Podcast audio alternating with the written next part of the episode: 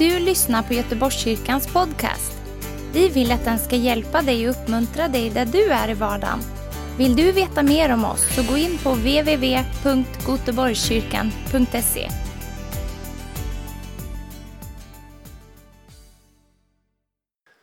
Idag ska jag tala om vanor som förändrar. Så du får upp det där också. Ja. Vanor som förändrar. Och på ett sätt kanske rubriken låter lite tråkigt med vanor. Vi, vi vill ju vara med om något nytt, eller hur? Och vi vill se nya saker och så här. Och så kommer jag ska prata om vanor idag. Kan det vara bra? Ja, vi får se. vi får se. En vana, det är ju liksom det är en återkommande handling som du och jag gör, en, en någonting som vi gör som, som liksom återkommer varje dag och någonting som liksom sätter sig i oss och till sist så gör vi det utan att tänka. Det är bara liksom varje dag, så den, den vanan finns där hela tiden. Det, det finns människor som går upp och så sätter de på det första de gör, de sätter på en kopp kaffe och sen så när de låter det, så gör de i ordning sig lite grann och sen så blir det en frukost och så här. Och så varje morgon så liksom samma rytm hela tiden och så gör man sig i ordning så går man till jobbet och så vidare. Vi har vanor, eller hur? Och det, det är inte alltid som vanor, det kan vara jättepositivt. Vanor kan också vara negativt. Så att det, det, det är väldigt det, det liksom behöver, en del vanor på något sätt kan man känna som att de är ganska neutrala. Det är liksom so what, liksom. det, det, spelar liksom inte så stor roll på något sätt i livet om jag har dem. Men, men vanor är någonting som, som, som vi alla Eh, har oss. Även om du säger att jag är ingen vanlig människa så har du ändå, du kanske sover till klockan 10-11 på morgonen, du har ingen vana tycker du. Min vän, då är det en vana hos dig att göra det. Så att det, liksom, det ena eller det andra. Men liksom det, är, det är någonting som, som omedvetet hos oss triggas, liksom, man triggas av någonting som, att man kanske ser någonting, man upplever någonting, man, man gör någonting, det blir en känsla och så gör man det och så får man en tillfredsställelse på något sätt av man gör det. Man sätter sig ner med sitt goda kaffe på morgonen och så dricker man det och så det är ett välbehag, ett lugn som kommer över en. Liksom, du triggas av någonting, du sätter på det och, eh, eh och, och liksom, du njuter av det. Det är en vana som du har. Eh, Och det är liksom ingenting som du gör, liksom, det är ingenting som du behöver tänka på att du gör. Utan det finns någonting i ditt medvetna bara. Du, liksom, du tänker inte så här, ja nu skulle det vara gott med en kopp kaffe. Ja, jag tror jag ska sätta på en kopp kaffe. Och så gör du det. Och så går det. Det är inte så, utan det är bara omedvetet så finns det där. Eh, det var en studie som publicerades eh, från eh, USA där man liksom har gått igenom och liksom försöker analysera vad vanor är för någonting och hur det fungerar och så vidare.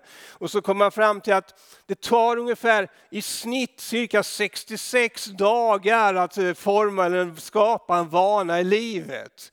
Liksom innan den börjar sätta sig riktigt ordentligt, innan du liksom inte ens behöver tänka på det längre utan det bara går av bara farten.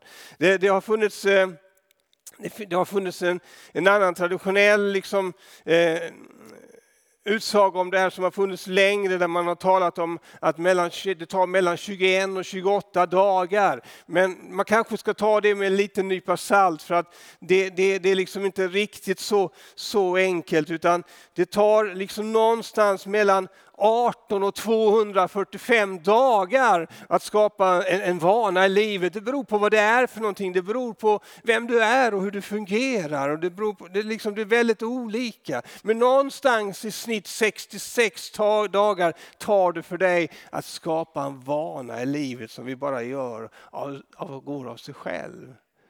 Eh, alla vanor kan delas in i tre steg Kanske undrar vad har det här med, med Gud att göra? Vad har det här med budskapet om Jesus? Ja, men jag kommer dit min vän. Jag kommer dit. Det, man kan säga att alla vanor kan delas in i tre steg. Och jag har varit inne på dem lite. Det, det finns liksom en start och så finns det ett slut och så finns det liksom ett, ett agerande däremellan. Och liksom, det är någonting, nummer ett, det är, det är någonting som triggar igång dig att liksom börja och sen för att handla, agera eller göra det som, som triggar igång dig. Ett beteende, en rutin eller någonting. Och sen det tredje är att du kommer till en belöning eller en slutdestination av att du gör det här.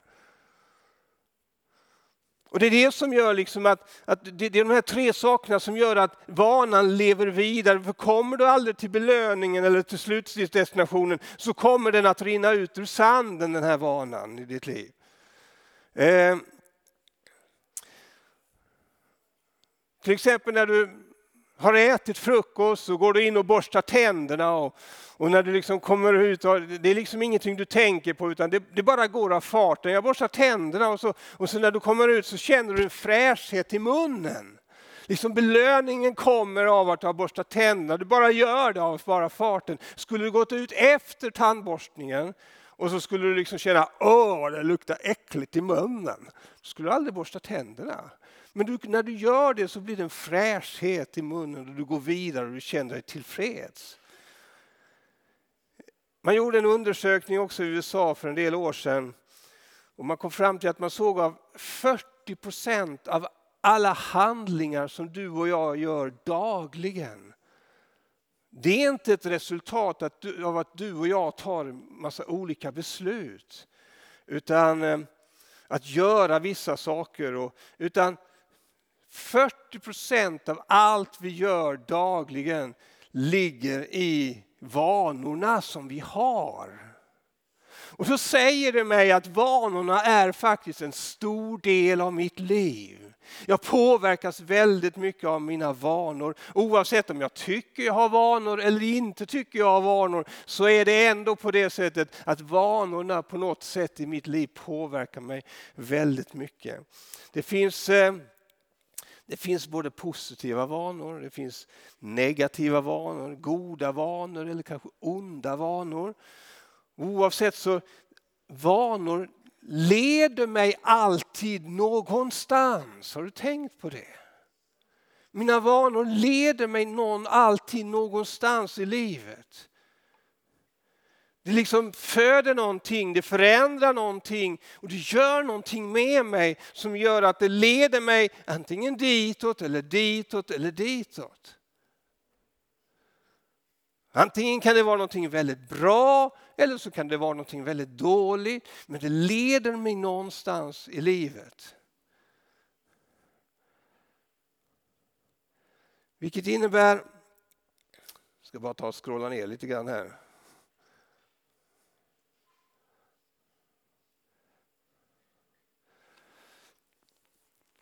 Har du tänkt på att vi människor vi har väldigt olika mål i livet?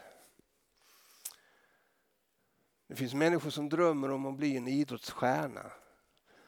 Jag vill bli, ja, jag vill bli bäst i världen inom något område. Det finns människor som drömmer om jag vill bli en världsartist.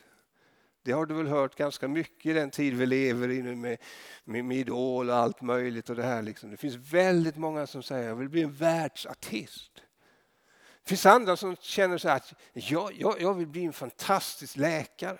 Det finns andra som liksom tänker så här att jag vill, jag vill ha en bondgård där jag liksom föder upp djur och där de får ha det så fantastiskt och så vidare.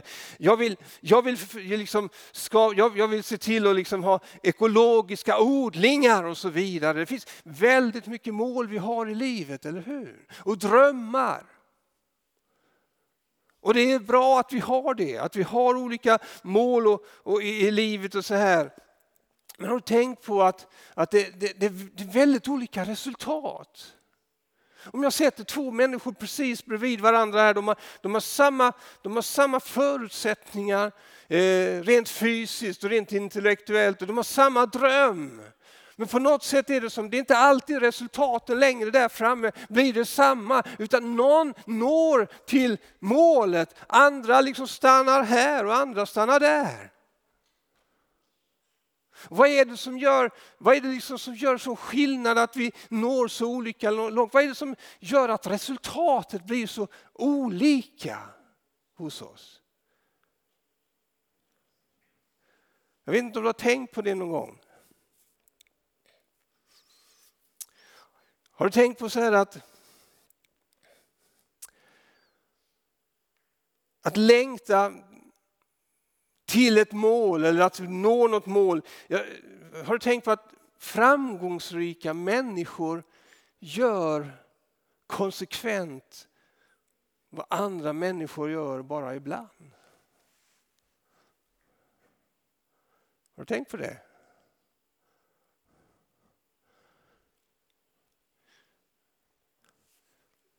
Människor som når målet och som utvecklas gör ständigt samma sak om och om igen. Och jag vill säga så här att det finns någon som har sagt så här, jag skrev ner det, du höjer inte dig till en högre nivå som du längtar efter bara genom att du har ett mål och tar ett beslut att jag vill nå dit. Utan det är så här att du faller på den nivån genom de vanor som du har. Låter det sunt och riktigt? Förstår du vad jag menar? Det innebär att det finns alltså en resa härifrån och dit. Och det som avgör om jag kommer dit, okej okay, det är klart att jag tar ett beslut att jag vill dit, jag har ett mål, det är helt klart. Men mitt beslut gör inte att jag hamnar här, eller hur? Utan det är när jag har tagit mitt beslut börjar handla utifrån saker där jag, jag gör det, jag gör det igen, jag gör det igen, jag gör det igen, jag gör det igen. Förstår du? En idrottsman som vill bli bäst i världen brinner när man är ung att jag vill bli världens bästa till exempel skidåkare. Man har ett mål där borta, man ser sig som bäst i världen. Man har ett beslut att jag tänker ta mig dit. Och så börjar man träna.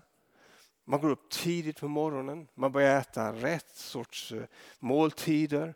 Man tränar varje dag, varje dag, varje dag, varje dag. Och plötsligt en dag så är man där. Vad var det som tog idrottsmannen dit? Är det någon som kan svara? Vad var det som tog idrottsmannen dit? Vad säger du? Vanorna. Det återupprepande agerandet varje dag, varje dag, varje dag tog de dit. Jag vill, bara, jag vill bara säga någonting om det här utifrån ett andligt perspektiv idag.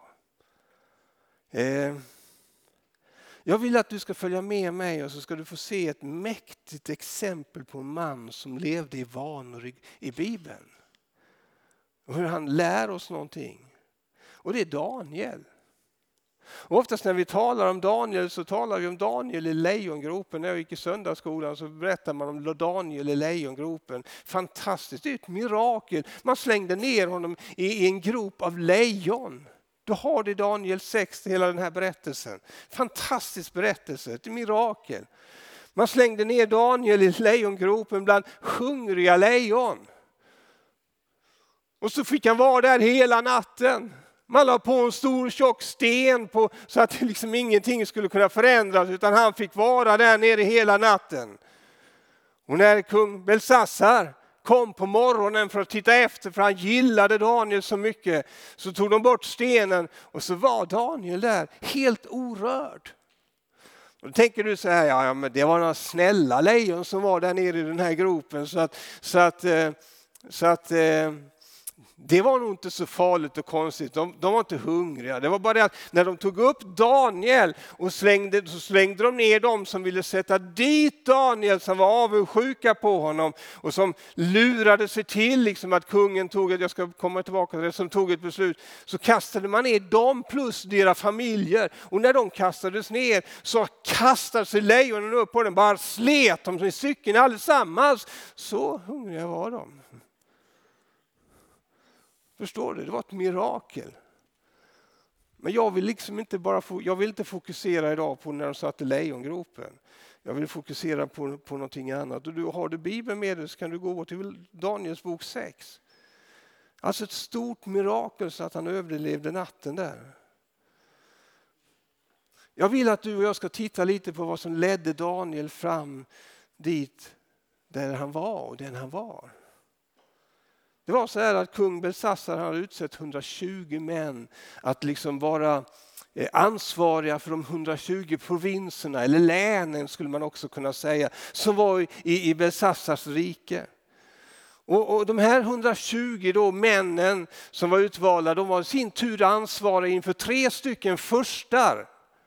Så de ansvarade inför de tre förstarna och Daniel var en av de tre förstarna. Sen skulle de här furstarna sen i sin tur rapportera och ansvara inför kung Belsassar. Som de hade ansvar för. Som hade ansvar för, det, för hans intressen, för sitt rike och så vidare. Eh, och så säger Bibeln så här i Daniel 6 och 3. Att Daniel han utmärkte sig oerhört mycket jämfört med alla de här andra. Och så står det så här i Daniel 6 och 3, men Daniel utmärkte sig framför de andra furstarna, satraperna, ty en ande utan like var över honom och kungen övervägde att sätta honom över hela riket. Så min fråga är, vad var det som gjorde Daniel till den han var? Vad var det som gjorde honom till den gudsmannen han var? Att han liksom höjde sig upp över alla de andra 120, över de andra två, för, över också de här förstarna. Vad var det som gjorde att han höjde sig så? Att kungen såg att liksom Daniel, han utmärkte sig så oerhört över dem. Och han var till och med liksom beredd, han, var, han hade till och med tankar på att jag ska nog sätta Daniel över hela riket för att han utmärkte sig så. Vad var det som gjorde Daniel till den han var och till det han blev? En man med en ande utan like. Och I en engelsk översättning så säger det alltså att, en, att han hade en excellent ande. står det.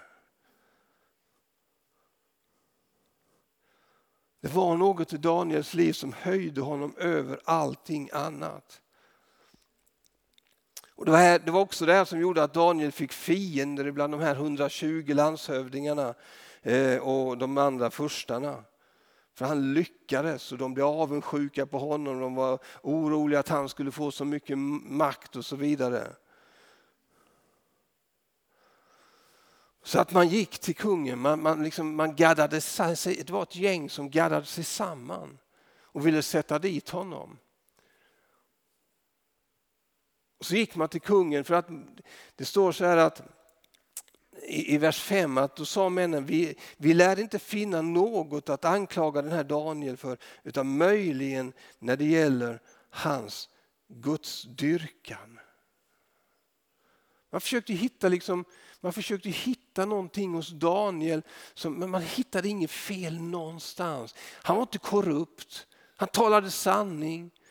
Han, han var ärlig, han var trogen kungen i allt.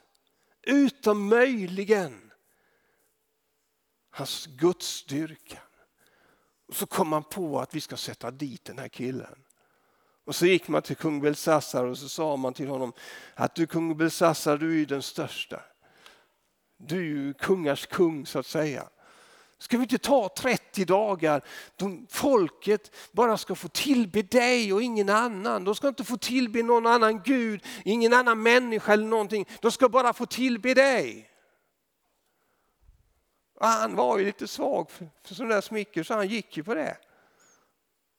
Så de utfärdade den det att de skulle under 30 dagar skulle man inte få tillbe någon annan Gud än, än honom så att säga. 30 dagar.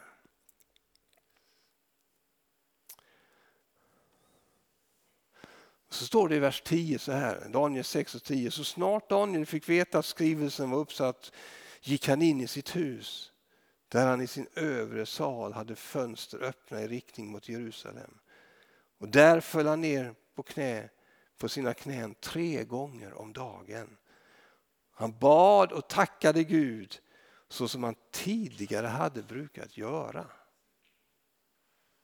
Vad var det som gjorde Daniel till den han var? Var det hans överlåtelse till Herren från början? Ja, naturligtvis var det själva starten. Eller var det hans mål på något sätt? Hade han kanske ett mål att bli den främste i, riket? Nej, jag tror inte det.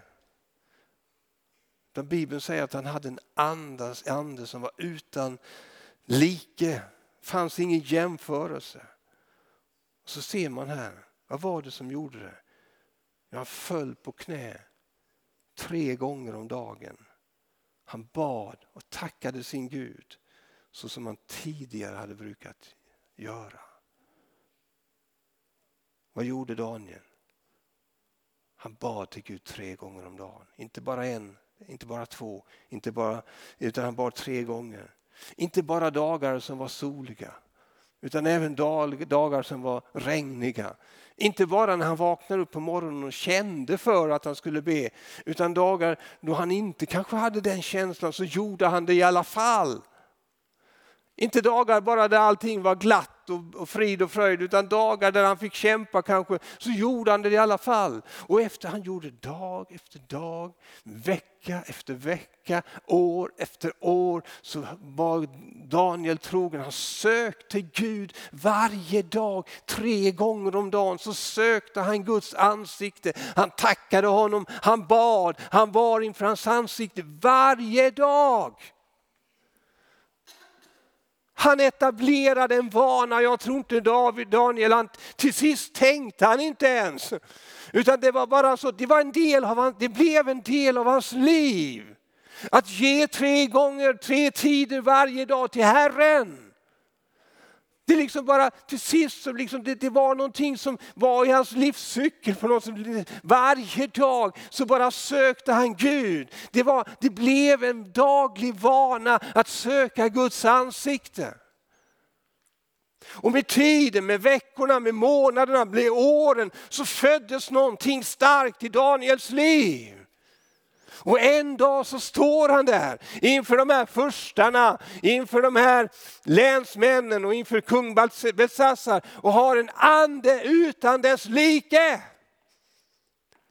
Vad var det som gjorde honom till den han var? Det var hans dagliga vana att söka Herrens ansikte. Står det. Den vanan förvandlade och förändrade hans liv. Den vanan födde någonting i hans liv som blev så starkt. Som inte fanns där från början men som fanns där med tiden. Så fanns den där. Det här lär mig någonting. Det här får mig att förstå någonting. Att det handlar inte bara om att jag tar ett beslut, att jag har ett mål. Utan för att jag ska nå målet så behöver jag precis som Daniel börja etablera en daglig vana. Jag gör det igen, jag gör det igen, jag gör det imorgon, nästa dag och nästa vecka, nästa månad och nästa år så söker jag Herrens ansikte och på något sätt så i det att jag lever i en daglig vana med Gud så förändrar det mitt liv. Förstår du?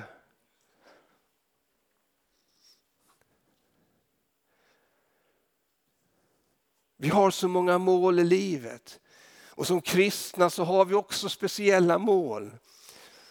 Vi, vi, vi, vill bli en, en, en, en, för, en ett föredömlig familjefar. Eller en, en, mamma som tar hand om föredömligt sina barn och som blir ett föredöme för sin familj och så vidare. Vi vill, vi vill vinna världen. Vi vill, vi vill nå våra vänner med evangeliet om Jesus. Vi vill nå våra släktingar så att de får bli frälsta och förvandlade. Vi vill nå vår stad Göteborg med evangelium, eller hur? Vi vill nå vårt land och folk. Vi vill nå ut till världens yttersta gräns.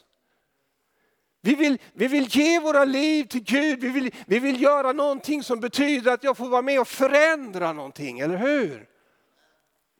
Vi har en överlåtelse, vi har en, en bön att få vara någonting, att få göra någonting för Gud. Och vi har ett mål där borta, men resultatet blir, som jag sa i början, lite olika. Vad är det som för oss dit? Min vän, det är inte beslutet, bara endast beslutet att ge mig till honom som gäller. Det är inte bara att du har visionen och målet där framme, utan det är att ditt beslut leder dig till att ta ett litet steg. Ett steg som du kan göra varje dag. Ett steg som, som med tiden kommer, med tidens gång kommer att förändra och förvandla ditt liv. Förstår du?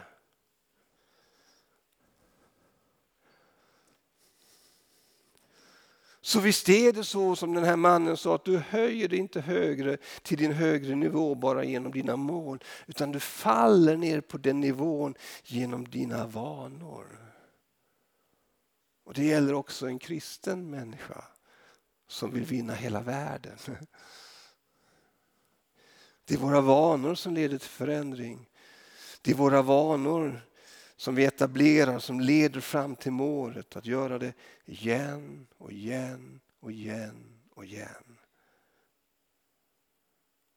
Ett litet beslut, ett litet steg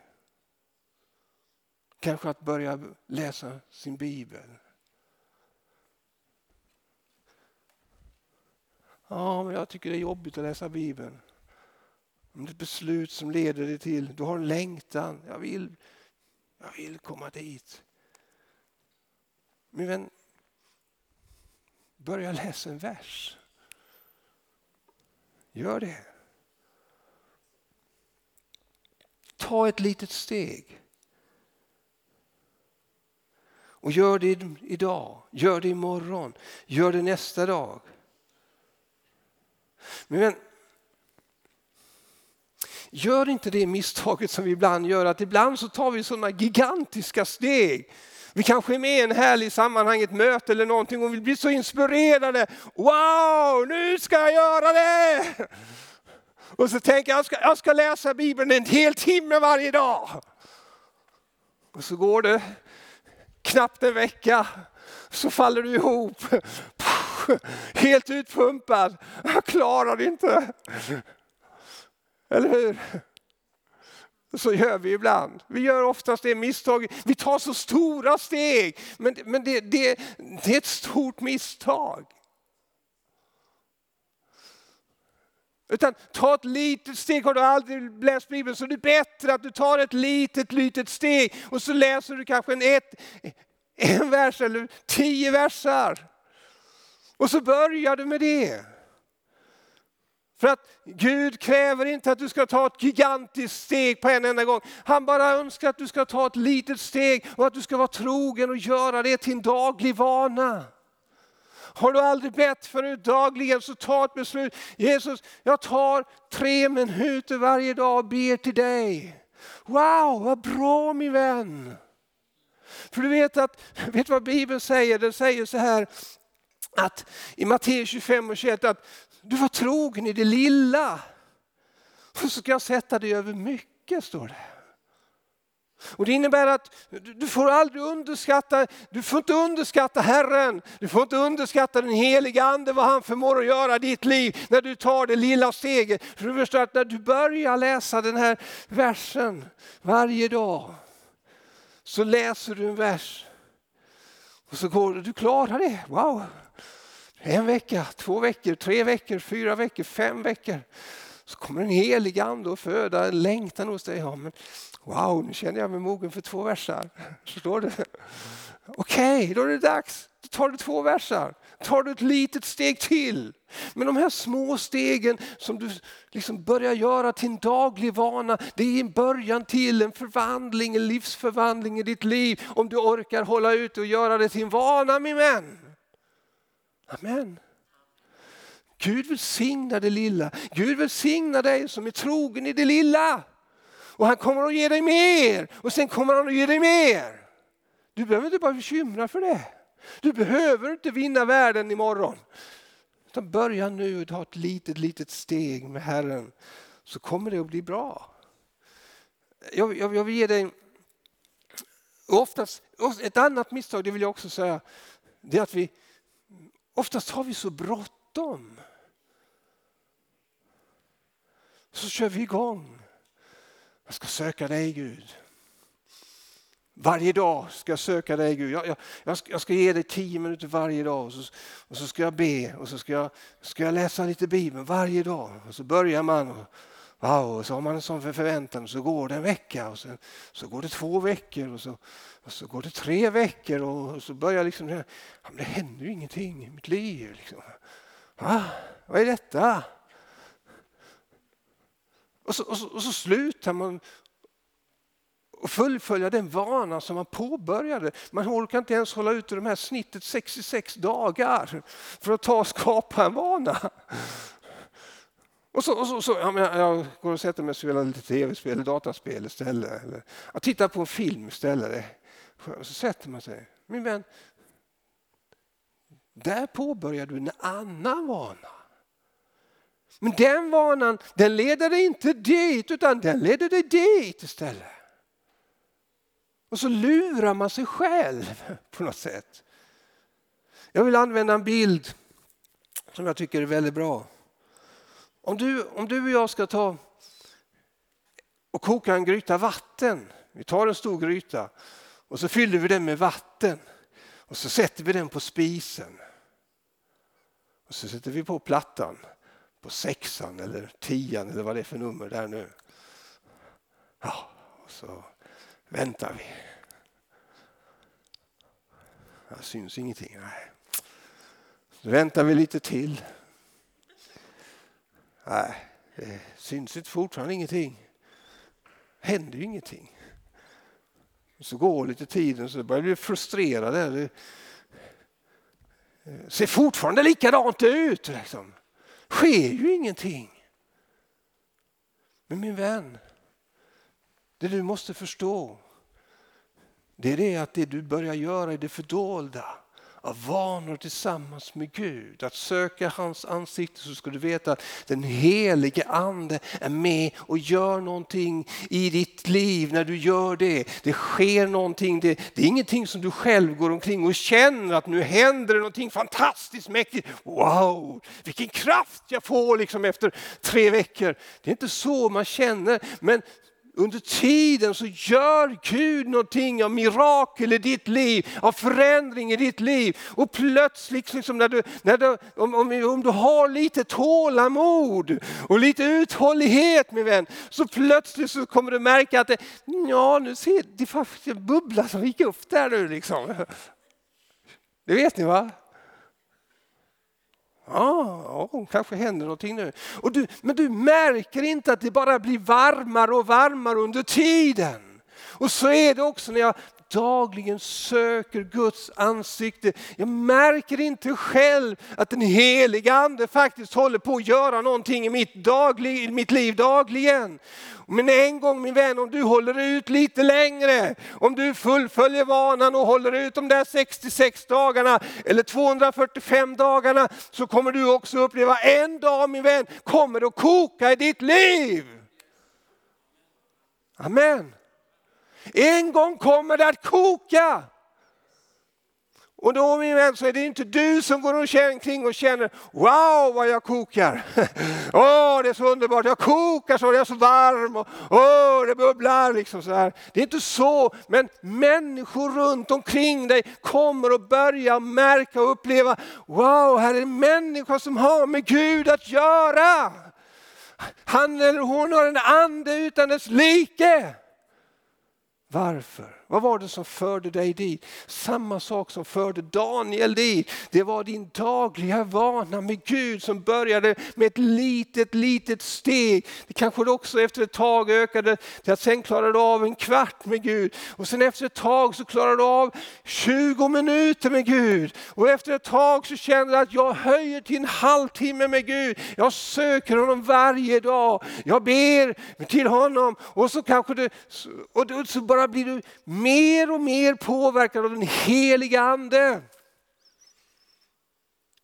För Gud ser vad som sker i det fördolda. Hänger du med? Matteus 6 och 6, och 6 säger, säger så här att när, när, du, när, när du ber, gå in i din kammare och stäng dörr, din dörr och be till din far som är i det fördolda. Då ska din far som ser i det fördolda belöna dig, står det. Och så står det så underbart också för Andra Korinthierbrevet 3.18. Jag ska läsa det från Handbok för livet, en översättning. Där det står så här. Och allt eftersom Herrens ande arbetar inom oss blir vi mer och mer lika honom, Jesus. Amen. En av de målsättningar som man har som en kristen, jag vill bli mer lik Jesus. Jag vill bli som Jesus, jag vill bli lik honom, jag vill börja leva som honom, jag vill börja agera som honom, tänka som honom. Och efterhand som du börjar din lilla vana Efterhand som du lever i det fördolda med honom så kommer Herrens ande att arbeta inom dig min vän. Hela tiden, varje dag och någonting börjar ske i ditt liv och du börjar växa, du börjar förvandlas och till sist kommer, du, kommer, kommer det vara så precis som vi säger att du kommer att bli mer och mer lik honom för varje dag, varje vecka, varje år som går. Halleluja. Och till sist så lever du bara i Kristuslikheten. Hela tiden. Halleluja.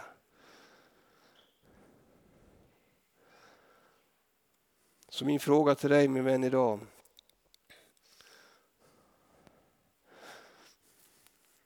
Jag, jag tror, det, jag, jag, tror ju, jag tror att du är överlåten.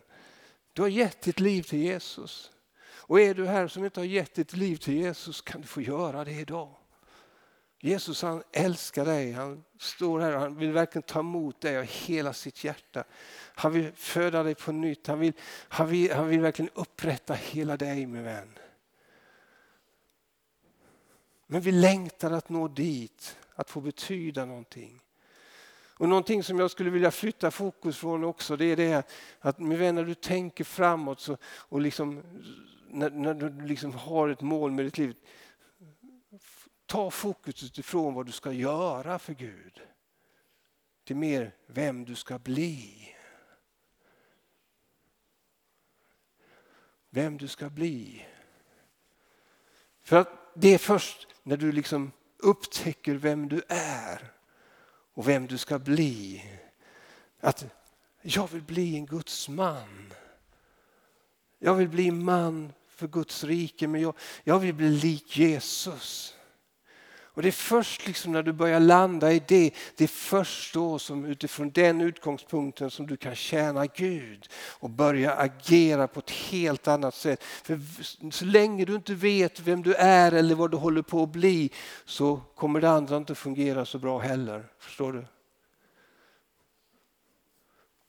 Men min fråga till dig min vän det är vad finns det för vanor du behöver börja etablera i ditt liv? Jag talar inte om att borsta tänderna nu. Det gör vi ändå. Utan, vill ni komma fram grabbar? Vad är det för vanor du och jag behöver etablera i våra liv för att bli den som du längtar efter att få bli? För att få börja vara den du längtar efter att vara i ditt liv. Du har kämpat, du har gått fram och tillbaka, du har en överlåtelse, du har ett mål. Men som sagt resultatet blir väldigt olika många gånger. Min vän, du behöver etablera vanan i ditt liv att söka Guds ansikte. Och när man tar det beslutet, när man börjar etablerad vanan att vara med Gud så upptäcker man ganska snart att jag behöver nog bryta andra vanor i mitt liv för att kunna fullfölja den vanan som jag gärna vill leva i. Så min fråga här idag, finns det vanor som du behöver etablera i ditt liv? Ska du ta ett steg idag och börja den vanan? Kanske finns äkta par här som ni aldrig bett tillsammans. Ni, ni, ni, ni gör allting annat tillsammans. Men ni har inte börjat be tillsammans än. Och du tycker det är så kämpigt, vad ska man be till varandra, med varandra och så här, vi är inte vana att göra det och så. Men börja en vana. Träffas tillsammans. Kom överens om att vi, vi ska ta ett tacksägelseämne varje dag och tacka Gud.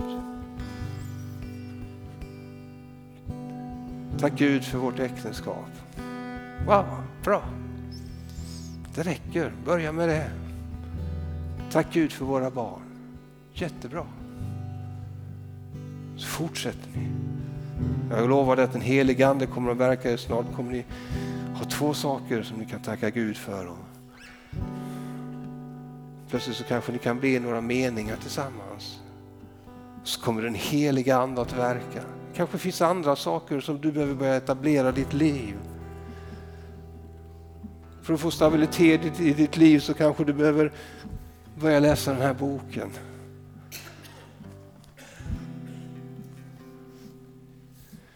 Gör det varje dag. Även om det bara är lite så gör det varje dag. Då kanske du vill bryta all den tid du lägger i telefonen eller dataspelet eller intresset som tar i stort sett hela din fritid. Kanske du behöver bryta det mönstret för att komma till det andra. Så min vän, vad är det för vana du behöver bryta i ditt liv ikväll för att du ska komma vidare? Ska vi be tillsammans? Halleluja. Halleluja. Ska du böja ditt huvud?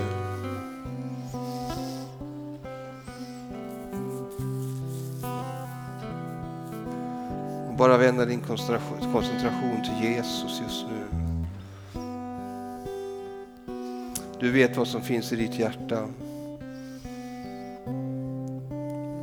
Du vet vad du har för längtan, vem du ska bli.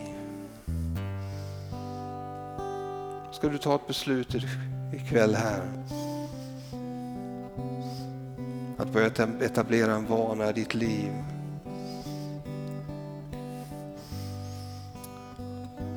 Det finns en psalm 119, som en vers där, vers 12, som står så här. Jag har vänt mitt hjärta till att göra efter dina stadgar, alltid ända till slutet. Det säger mig att om du tar ett beslut idag så måste det också förankras i ditt hjärta. Ett beslut som håller ända till slutet. Alltså ända fram. Ett beslut om att börja ta ett steg, börja göra någonting om och om igen men som inte bara leder en vecka fram eller två eller tre veckor fram eller en månad fram utan inte bara tre månader eller tre år utan som håller ända i slutet, livet ut. Och för att det ska hållas så behöver du bara börja utifrån ditt hjärta. För har du inte ditt hjärta med så kommer det inte att hålla ändå. Nu ber jag dig heliga Ande att du bara ska leda oss alla idag att ta de rätta besluten här ikväll. Starta en ny vana med dig. Men också säga stopp för vanor som börjar leda oss på fel håll. Bara ber om det. I Jesu namn.